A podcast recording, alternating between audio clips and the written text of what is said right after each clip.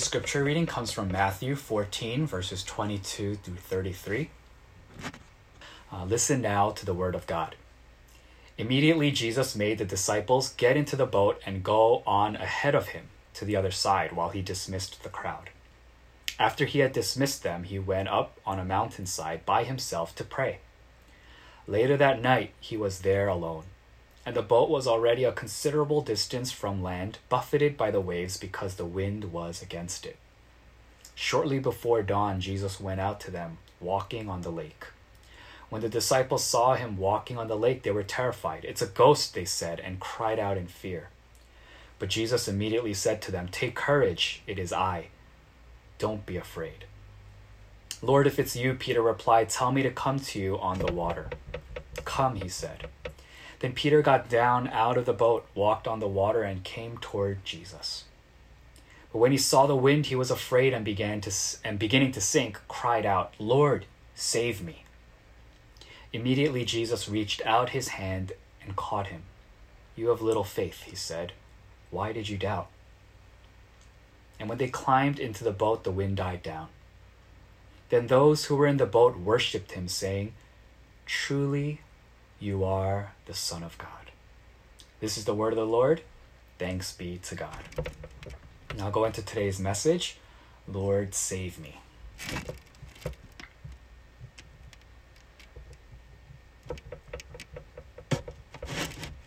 In today's passage, it provides an image that is very famous, that is very popular. When I was a young child, in my grandparents' room, there used to be a piece of artwork that was of Jesus standing over turbulent waters. And I remember that my grandparents hung it right above their door. And so every time I came into their room, every time I spent time with them, every time that I would sneak into my grandparents' room to watch Yankee baseball when my parents wouldn't allow it downstairs, I would look up at the door and I would see this piece of artwork. It was a painting. And actually, I'm in the room right now. The room that I stream from is what used to be my grandparents' room before they passed. And so as I was preparing the sermon, I was reminded of that painting that used to, honestly, like I would tilt the camera, but it's the nail that hung that painting is still above my door frame right here to my right. And I remember what it looks like. I remember looking at it, and it didn't really register to me what was going on in the painting. I just would be reminded of it every single time I came into their room. I would see it because you can't help but see it as you exit. And that image came to my mind while preparing the sermon for this week, while reading the Bible and preparing and praying. I was reminded of that painting as I sat in my grandparents' room. I was reading different passages, different scripture, and our Daniel series had just ended. So I was like, okay, where am I going to preach from next? What do I, God, what am I going to speak about in the next worship? And, just looking around the room and remembering some of my childhood, remembering those years that I spent almost taking refuge in my grandparents' room, running away from my parents, running away from my sibling, and just getting away from the world around me. My grandparents' room was my safe haven. It was the place where I didn't have to explain myself. It was the place where if I fought with my parents, I would come. It was the place where if I just wanted unconditional affection, if I just wanted someone or just needed a time where I didn't have to tell them what my grades were, I didn't have to tell them what good things I had done. It really represented a safe place for me. And I reflected on that this week as I was looking around the room. For those of you that don't know, I'm going to be moving soon, and so I've been packing, and a lot of my stuff.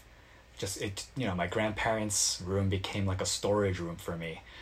So I was just packing my stuff and, you know, just remembering my childhood, reflecting on my grandparents. And I remembered the painting that was above their door. And it reminded me of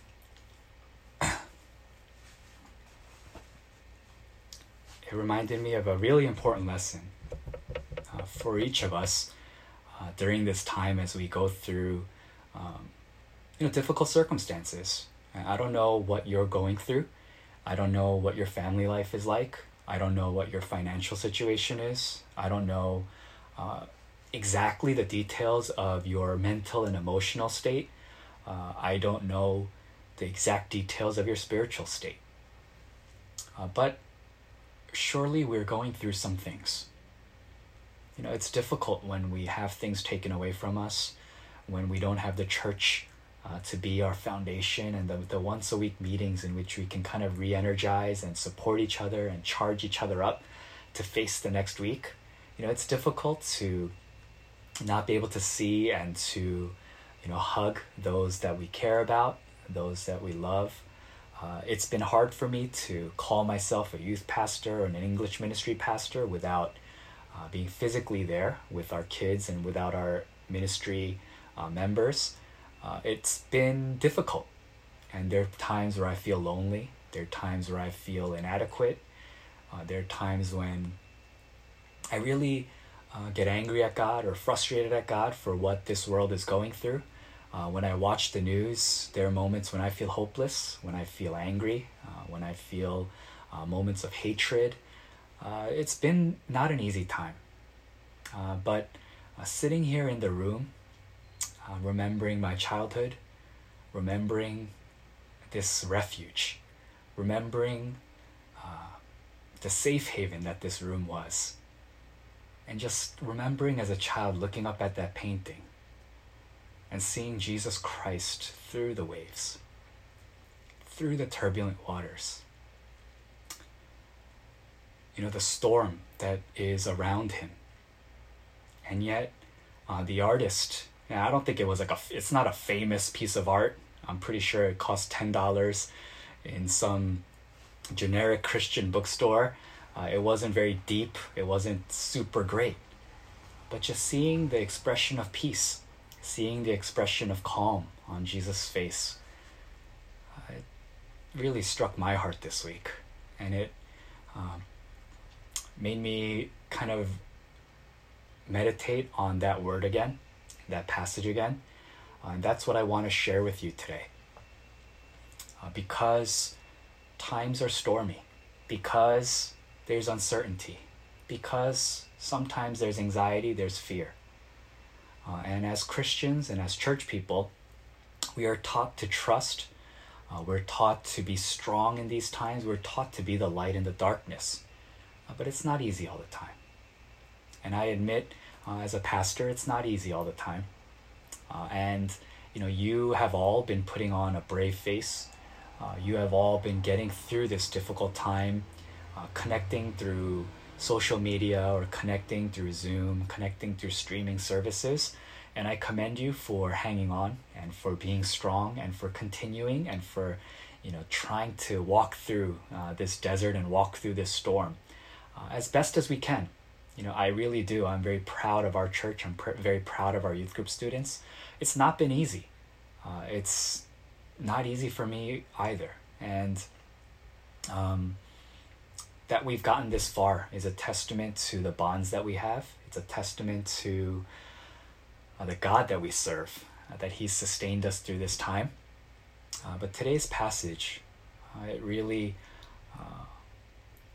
I hope, and it aims to be a reminder of who Christ is, of who God is, even in our moments of weakness, even when we are surrounded by strong winds, even when we are surrounded by the waves, by the uneven waters that bring anxiety and fear into our lives.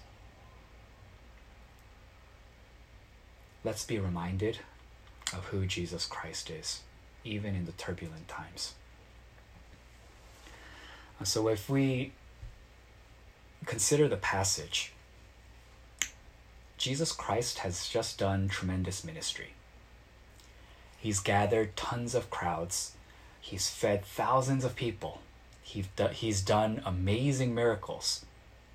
He's taught so many lessons. He's given so many sermons. He's done a lot of public ministry. He's poured out his heart, teaching the disciples, teaching the crowds that were gathered about the kingdom of God. He's been pouring out, the strength and the power that was given to him, the authority that was given to him by God. He's been doing amazing miracles. He's been healing people. He's been doing so much. And one of the things that he does, and it's the connector and the connection to last week's sermon about our private lives, about our intimate moments, behind closed doors, what Daniel was doing when he was prostrating himself, worshiping God, praying to God, maintaining and continuing his personal life with God.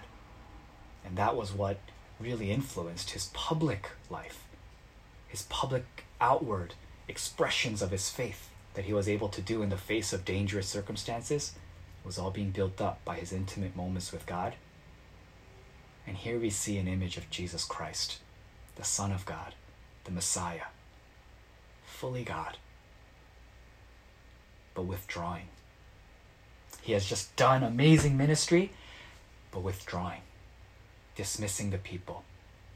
He needed to disconnect with people so that he could reconnect with God. He needed to disconnect even with his disciples so that he could reconnect with God. One-to-one, intimate time. This is the stuff that he needed in order to continue on. He was directly connected to the Father. Jesus was human also. He must have been exhausted.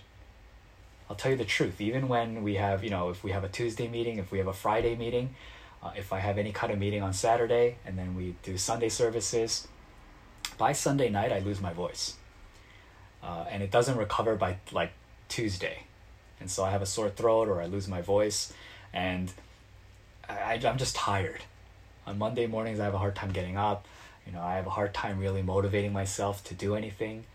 And so I try my best to disconnect from the world. I try my best to disconnect even from people. I try not to answer emails. I try not to, respond to text messages. I fail a lot at that, but, I need that time to recover. And I see, even Jesus Christ, he needed those moments. He needed that time of disconnect so that he could reconnect with his Father. And so after that time of ministry, after teaching thousands and thousands of people, after doing amazing miracles, he sends the disciples off. This is both for himself and for the disciples. I'll get a little bit into that as well. But he dismissed them and he went up to the mountainside by himself to pray.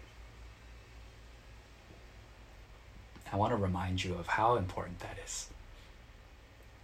Last week's sermon, we really emphasized that. We really highlighted Daniel's pattern of worship and his pattern of relationship with God. And I want to reinforce that today. If you're going through difficult times, I know, the church is not what it used to be. It's not there for you the way that it used to be. And in some ways, the frustration that I have is I'm not able to be there the way that I should be or that I used to be there for you. And so, the joke that I have with, some of our students is, this pandemic has turned me into a virtual pastor. And that's not the way that I minister. I like to, show affection. I like to be there for people. I like to see people. I like to be face to face with people. But the reminder is, in this time, while we're going through this, we can't just think about what we lost. And we can't just be frustrated by what was there and is now no longer there. But we need to be taking moments to go up to the mountainside by ourselves to pray, to reconnect with God. There's no excuse to not be doing that. And Christ shows us the example of that.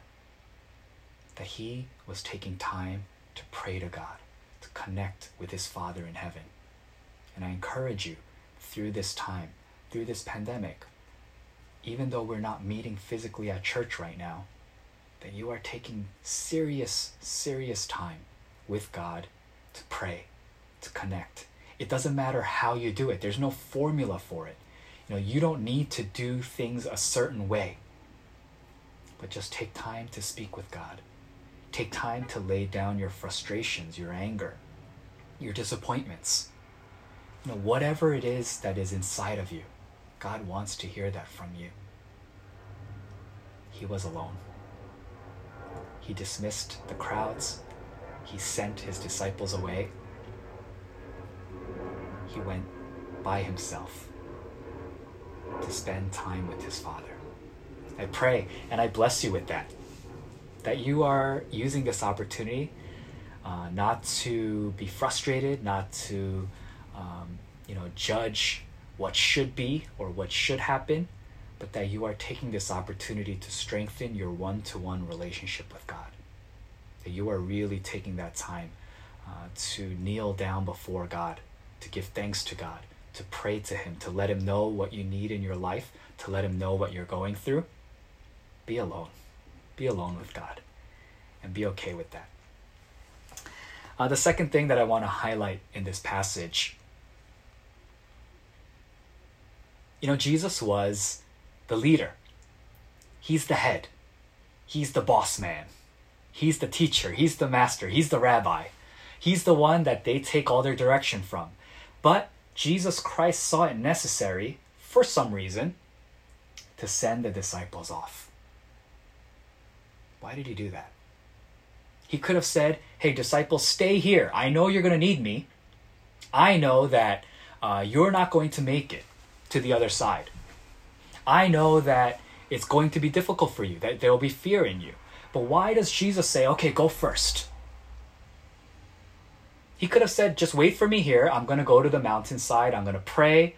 I'll rejoin with you. And once we're together, we'll cross in the boat together. It's not what Jesus does. He goes, you're my disciples. And so I want you to go first. I want you to go. And what the Bible makes clear is that it was stormy, that the winds were against them, and that the disciples were struggling. And you know, you might see this and say, wow, Jesus, you lack foresight. Wow, Jesus, didn't you know what would happen? Isn't it obvious what would happen? You know, why did you make them struggle? You see, so many times in our lives, as Christians and as faithful people, as children of God, when things don't go our way, when we put our effort into it, when we put our lives into it, when we're really giving our best, and it feels like we're not getting anywhere, it feels like we're going backwards, you know, what does that fill us with? It fills us with that frustration. It fills us with disappointment. God, what's wrong with you? You know, why couldn't you just make it easier? Why couldn't you just open up the path? Why couldn't you just give us a headwind so that we could just, you know, float to the other side? You know, isn't that what we really want sometimes? That life with God would be just easier? You know, isn't that enough? Like, wouldn't that help our faith to make things easier and to make things, you know, why can't my life with you mean that, you know, doors open and that there's less effort required? What does Jesus do? He says, get in the boat and go first. Struggle a little bit. You know, put your arms into it. Put some sweat into it. Get some blisters. You know, have a little bit of fear. Have a little bit of nervousness. Sweat a little bit. The boat was already a considerable distance away, but it was buffeted by the waves and the wind was against it. These disciples must have been exhausted. They must have been so tired trying to get this boat across. It required so much effort. It required a lot of their own strength. And the reminder for us is there are moments in which that is a time of growth. That's not Jesus forgetting. That's not Jesus forsaking. That's not because God's eyes are off of us. But even that moment of struggle, even those times in which we try with our arms and with our effort to fight against the waves and the wind, that somehow that is a growing point for his disciples, for his children, for each and every one of us. And maybe the story would be different if Jesus just watched on the cliffside and said, "Ah, look at these fools. Ah, look at these guys." And he allowed them to just kind of exhaust themselves and waste away. If the story ends with the disciples not able to get across, then yeah, maybe we should be disappointed in the type of leader and the type of God that we serve. But Jesus knew that they were struggling. He allowed them to struggle a little bit. And that's part of, gaining the muscles. That's part of our growth. That's part of our training. And when muscles form, they need to be kind of almost ripped apart first. You get sore, you get tired, it hurts. But eventually you get stronger. Eventually the muscle builds. And Jesus Christ is not one to just leave you there struggling. You see, the goodness of God, the goodness of Christ, is that he allows us to experience certain things in life. He doesn't say, "Okay, I'm going to just, since I'm the rabbi, since I'm the master, I'm just going to hold your hand through all things." But there's so many moments where he sends his disciples out and he says, "Hey, experience the world. Experience some of the oppression. Experience some of the persecution. Experience some of the rejection. Experience some of the difficulty of having to go through what I go through." That's part of the model of Jesus Christ as he teaches his children, as he teaches his disciples, as he teaches his people. Struggle against the waves a bit. There's this idea sometimes that struggle, that difficulty is the absence of God. And the more I read the Bible, the more I understand the way in which God works, and the more I immerse myself in the Word of God, I realize it can't be further from the truth. That struggle is necessary sometimes. That it's part of God's plan sometimes. That it's what Jesus wills sometimes. Go first. Go and struggle against the waves. Go and struggle against the wind. Go. Try things. But the promise of Christ and the reason we follow him is because he's not going to allow us to just drown in the lake. That he doesn't just allow us to continue to row and to paddle endlessly. That he's not just someone that just goes, "Okay, if you can't get across, then you fail. If you can't make it through this life with your effort, you fail." Let me remind you of something. This is not an easy time for us as Christians and as the church. And we're trying our best to continue with our faith lives. There are going to be moments where it gets hard. We are rowing against waves and against wind right now. And so you don't need to act like you need to keep everything together. You don't need to have everything figured out. There's no expectation on you to be the most faithful, to be the best Christian. God doesn't do that to us. But the promise of Christ is that he will meet us when we are struggling.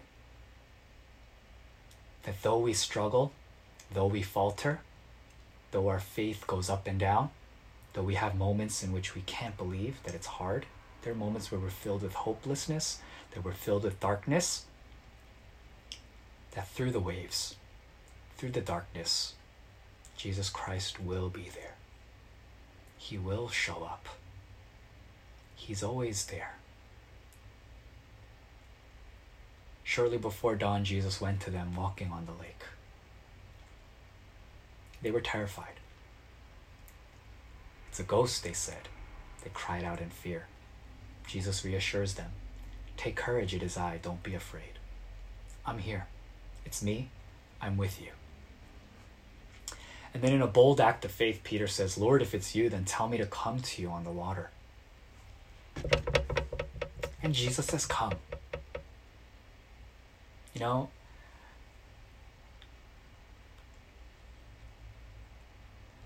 that's part of what being the church is. That's part of what being a Christian is about. You know, willing to step out of the boat, willing to go to Christ even when the road seems impossible. A water road is impossible for all of us. We cannot walk to Jesus if it is on water. Just on our own physics, just on the laws of science, we cannot do that.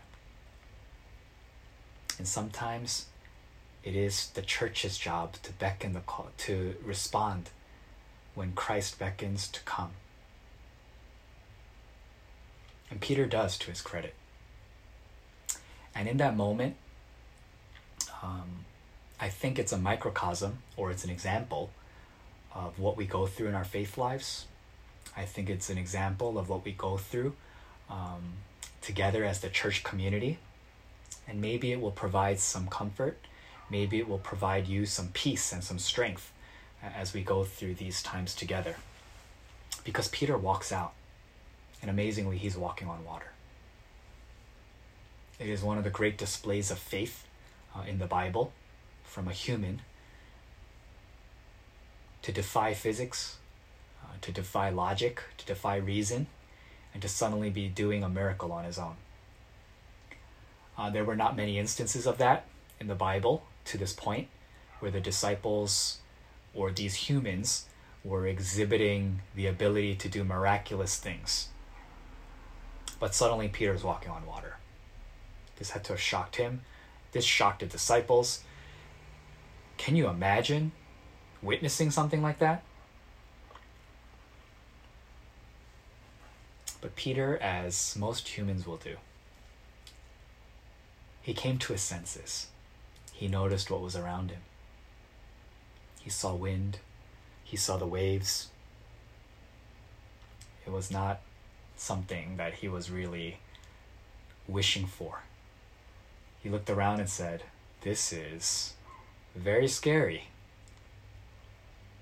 He was afraid, and he began to sink.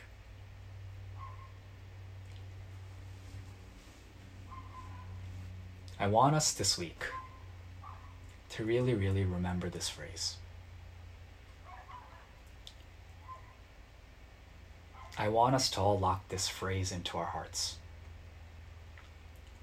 He was afraid and began to sink. I know the Bible says he was afraid, beginning to sink, he cried out. He was afraid and he began to sink. That happens. You know, and as a pastor, I pray that it never does. I always want the best for our students, for our English ministry members. I hope that you are always riding high with God, that you're always on the up, that you're growing each day. And you know, in some ways, I see that as part of my responsibility as your pastor. Of course, I hope that you're being blessed by the praise, that you're being blessed by the word, that you're growing day by day. I encourage you each day to have intimate moments with God because I want you to grow, because I want you to fall deeper in love with Him. I want you to know more about this amazing God. And so it is part of my responsibility. And so it hurts my heart when I see you sink. You know, in some ways, and it's not even right, but some ways I feel responsible. But during these times, it's going to happen. During your life, it's going to happen. It happens to me. It happens to everyone. We might be walking on water. We might be having the highest of highs. When Jesus says, "Come," we say, "Yes, Lord, I will walk out of the boat. I will walk to you. I want to be closer to you. I want to get, intimate with you." We walk out in faith. There will be moments when we sink. And there will be times in your life where you will think, "This is Pastor Edwin's fault. There'll be times when your parents say, it's Pastor Edwin's fault that you sank. There'll be times when you're sinking and you say, darn that Pastor Edwin, why did he make me follow here? Why? What is he doing? Why isn't he doing more so that I can stay afloat? You know, you might place that blame on other people. You know, our head pastor, our elders, you know, your parents, the friends around you. But it's not abnormal to sink. It happens in our faith lives. It happens to each and every one of us. It happens to the highest of highs and the lowest of lows. It happens to the best pastors, the worst sinners. It happens. Nobody expects you to be able to walk on water forever with the winds and the waves around you. We are human. We go through pain. We go through disappointments. We go through hopelessness. We go through faithlessness. We go through all kinds of different emotions that is placed, that is given to us by God. We're going to have moments when we sink. And as your pastor, I so want to be the one to reach my hand out and to grab you as you sink. And one of the things that I do wrong sometimes in ministry is I see that as my responsibility. I place that burden upon myself. And it's something that I had to reflect on this week. I want to be the source of hope. I want to be the source of joy. I want to be a source of love and goodness in each of your lives. And I do. I think I try my best to do that. But I'm not the one that can help you when you're sinking. I am alongside of you, sinking myself sometimes, and two drowning people can't save each other.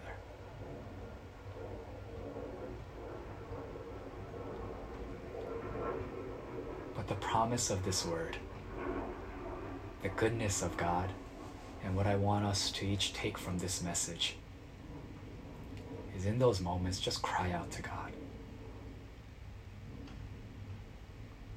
Don't be embarrassed. Don't be prideful and just quietly sink to the bottom. And don't pretend that you're okay. Don't pretend that you can make it on your own, that you have everything figured out. Don't be afraid to be real about your circumstance. Don't be afraid to recognize and to admit that you are sinking. But in that moment, cry out to God, Lord, save me.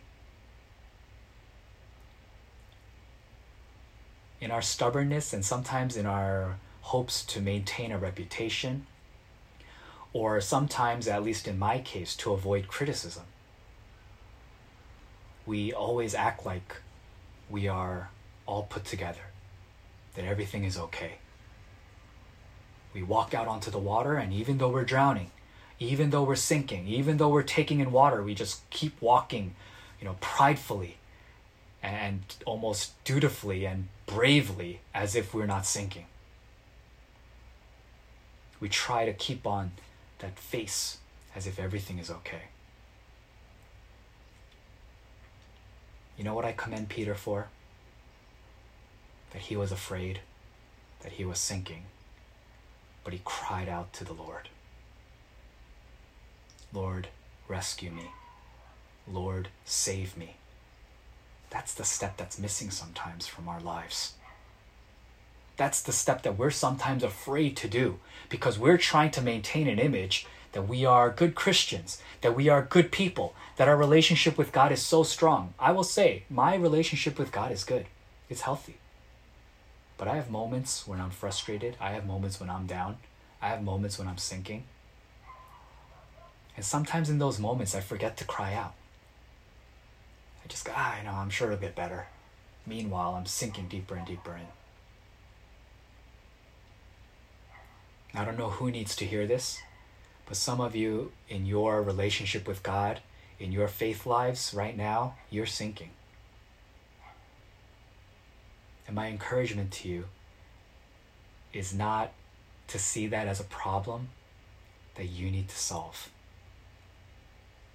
My encouragement to you is to not see that as a problem that people around you need to solve for you. My encouragement to you is to admit that and to cry out to your Lord, cry out to your God, save me, help me, rescue me. And in verse 31, not an hour later, not 10 minutes later, not to prove a point, not to allow Peter to reach the brink of death. Immediately, Jesus reached out his hand and caught him. You have little faith. Why did you doubt? You know, and that sounds like a rebuke. It sounds like you're getting in trouble. It sounds like you're being scolded. But you know, that didn't mean that Peter was disqualified from being a disciple. That didn't mean that Peter no longer had the credentials to continue to follow Jesus Christ. Jesus reaches out his hand and he pulls Peter out. Immediately, and allows Peter to continue on that journey with him as a disciple.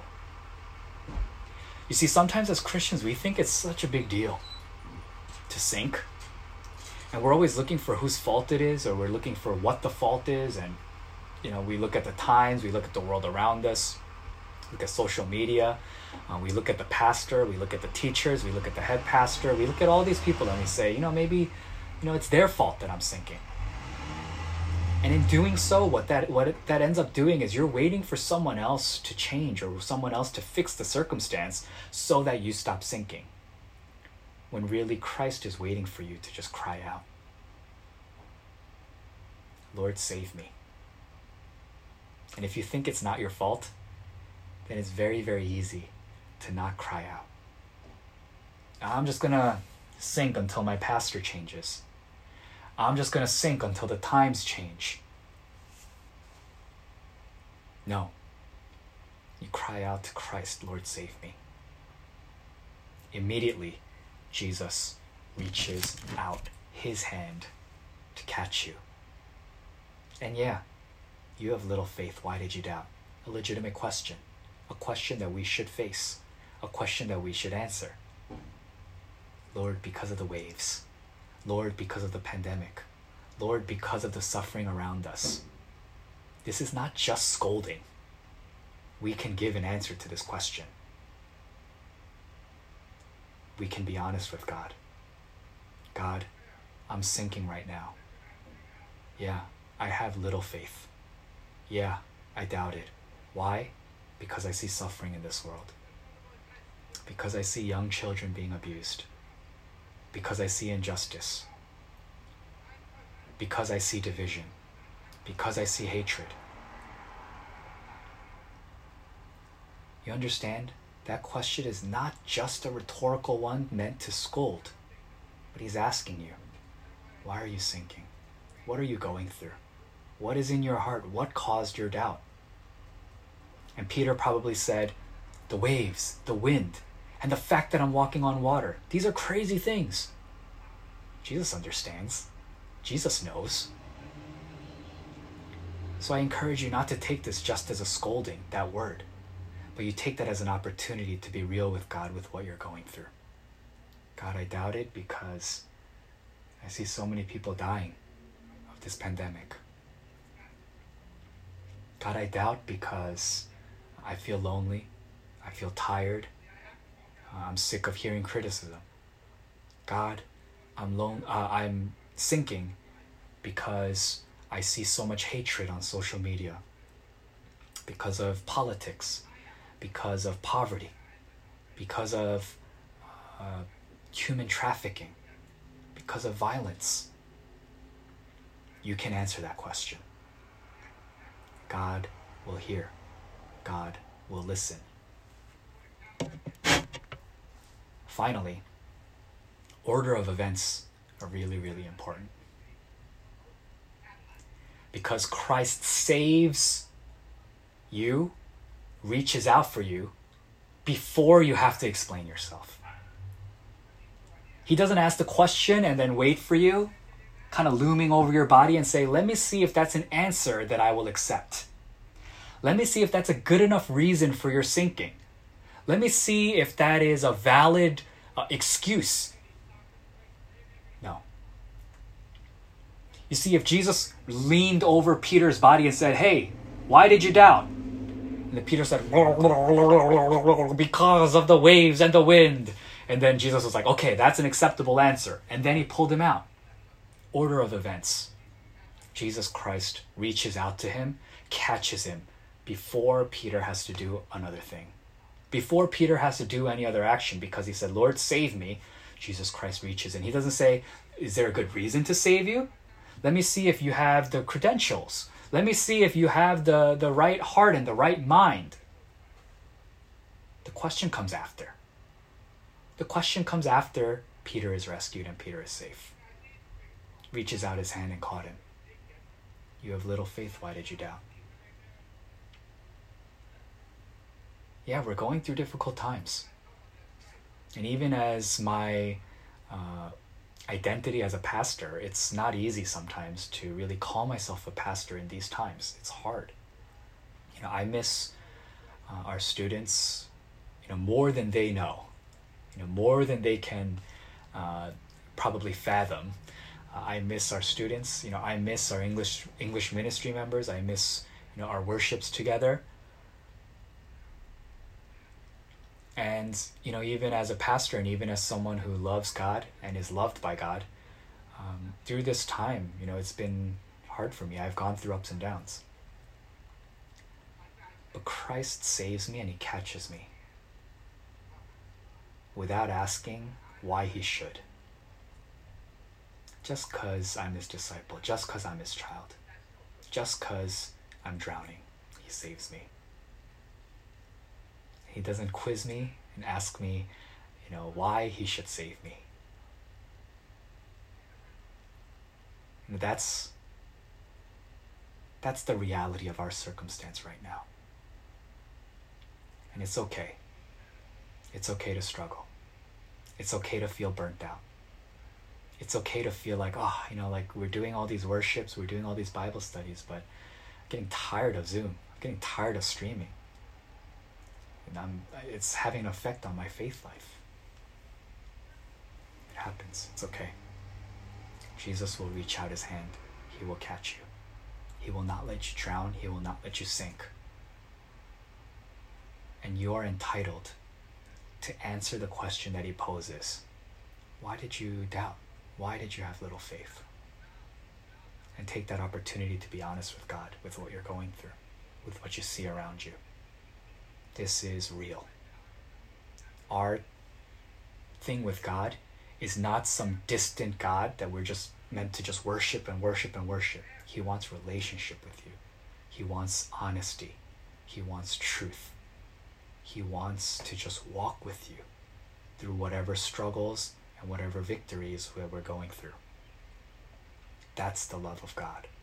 That's the grace of God. And I really believe that once we get through those times, that's when we're going to get in that boat and we're going to recognize him and we're going to say, truly, you are the Son of God.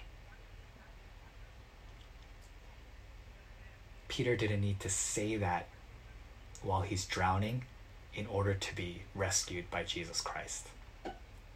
That was a realization that they kind of said together once they were back in the boat.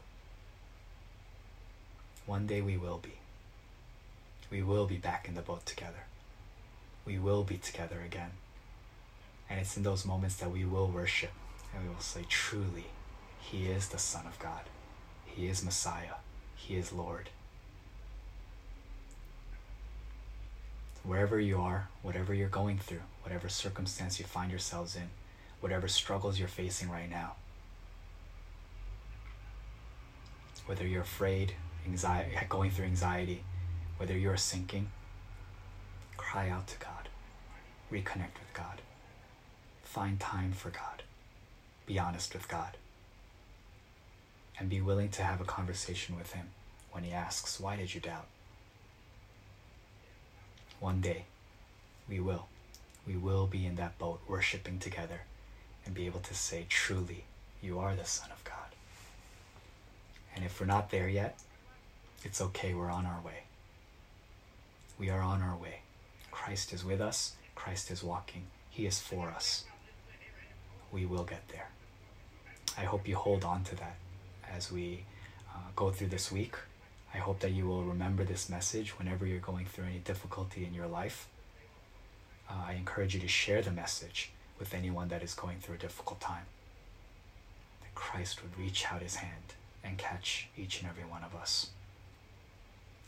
Let's take a moment of time together in reflection. I don't know what you're going through. The deep down things inside of your heart. But Christ knows. Christ is here. Christ is there for you. He listens to you. He cares about you.